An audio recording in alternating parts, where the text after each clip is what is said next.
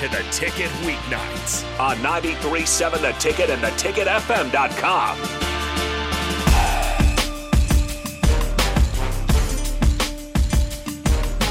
All right, welcome back into the Don't Punt Hour. I'm Harrison Arns running the ones and twos. We got the host, as always, De'Mornay Pierson-El here. We're breaking down the Husker football game and their loss to Michigan State.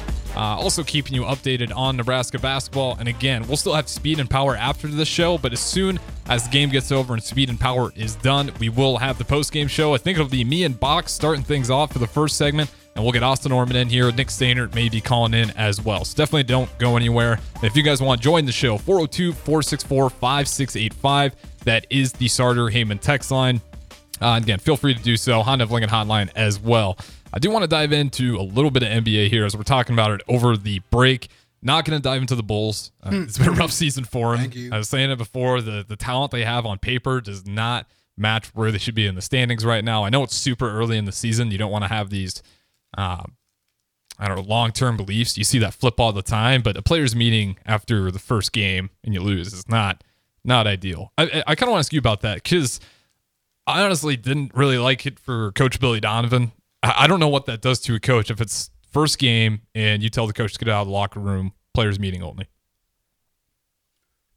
That could be a good thing or a bad thing. That's what that's where I'm kind of on the fence this, about this, it. this early, um, I'll give him the benefit of the doubt of more so that the players are just you know checking them, and it's it's not bad. It's not bad for that to happen. Now, what you need to watch is is what and how the players respond mm-hmm. Um, in the next interviews or press conference addressing the issue and everything like that. That'll tell you necessarily if it's kind of a them thing or them don't like him thing. Yeah, like you just hope it's not the Kyrie Irving where he's holding side practices on his own, you know, because he doesn't like head coach Steve Nash. I don't when I he don't- was there at the time. I don't. I don't. I don't think it'll be that. I don't think it'll be that to that extent either. But I hope it was again just one of those situations where we got to figure some stuff out. You know, this isn't like we don't trust your process, but we are, we are on our own. We got to figure ourselves out. It's early. Like it's Yeah. no need to freak out. You don't even know. A new team, new year, coach. Like, Do you guys ever conjure up just player meetings only when you're playing for the University of Nebraska?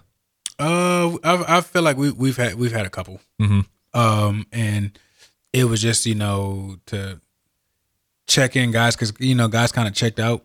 Uh, like you know when I was there, like you, the last like two years. Well, my last year it, it was you know up and down. Like we, we weren't really really good that year. Um, so Um, people were just Coaching kinda- rumors were getting out of hand too. Yeah, Uh, so you know, people people were just you know trying to like you just turning into well, I got this going for me and this and this and this and that and and uh so um it was just kind of just you know to, to check everything and you know get guys still back on one accord and like you know don't just you know believe and fall into that stuff and everything like that. It was nothing towards the coaches or anything like that. Mm-hmm.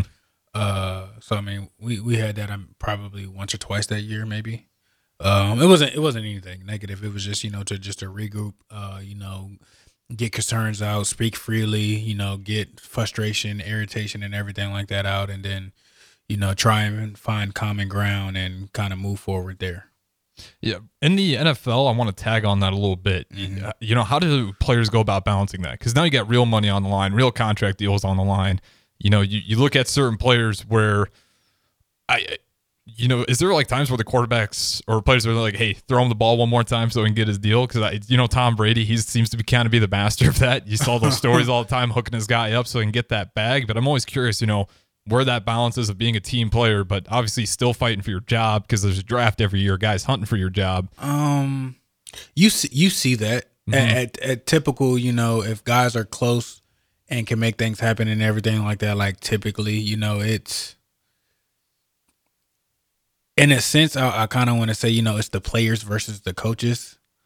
Um, but like not in a bad way. Like you know, you like you know what I mean. Like it's it's not bad.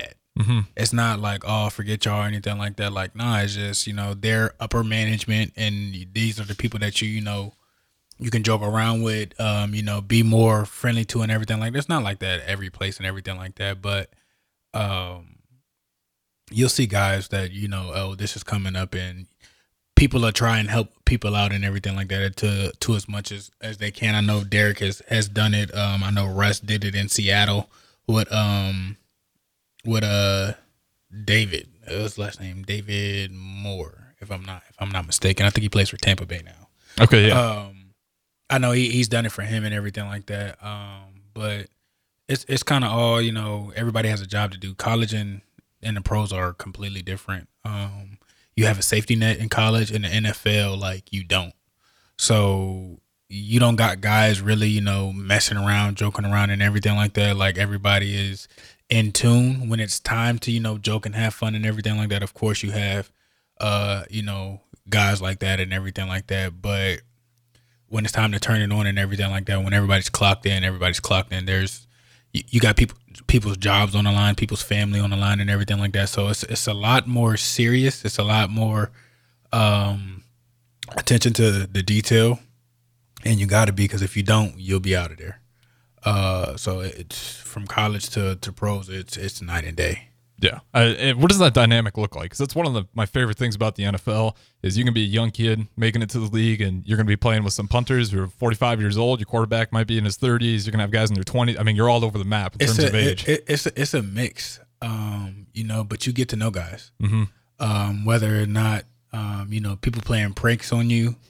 Uh, I, I remember um, Maxx Crosby's rookie year. Um, we had Freestyle Friday. okay.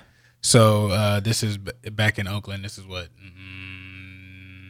nineteen, I think, maybe Freestyle Friday, and uh, um, anybody who knows Max, they know Max in, into music and everything like that. So Freestyle Oh, Friday, yeah, I saw all- some videos after the win. he was having a good time. Freestyle Friday. So back then, what it was was all the rookies had to get on the mic and literally Oh, rap. God. It, it it it don't matter who you were, anything like that. Did you get a Um, beat for it at least? or- Yeah, yeah. Okay, no, okay. So they had we had a running back, uh, Jalen, uh, Richard. Um, he have a speaker, he have a mic and everything, and you, you you knew what it you knew what it was coming. He would be the first one back in there in the room. By the time you get to the end, by the time you get to walking in the building, you hear the speaker. so you're not escaping it no matter No, what. no, you got your. cut- He's after practice, like he's going to catch you. And like other guys, you know, would not let the rookies leave the, and it wasn't no hazing or anything like Yeah, that. But it's like, no, nah, get the mic, sing. Um. So I mean, you get that, and you know, people will build bonds with you, get to know you, and everything like that. Mm-hmm. Oh, what's his name? This and this and that, and throw out words and everything like that. So um, it, it's very, you know, it's a it's a friendly environment.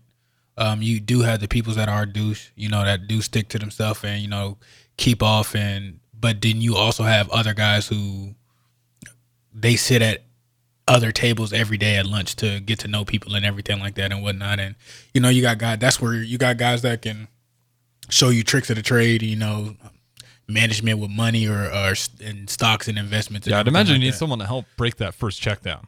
Just figuring out where all those taxes go. I- Listen, especially if you're in California, you'd have some serious questions. Oh, you do California, uh, New York, ugh, DC. DC was bad too. I can believe DC being bad. Uh, but you love going to Texas. You love going to Florida, Vegas. You love going to those places Yeah. because there's no uh, no uh, no state tax. So Yeah, and it's always crazy because I feel like it doesn't get talked enough. Because I'm like, that definitely plays a part in some of this free agency stuff.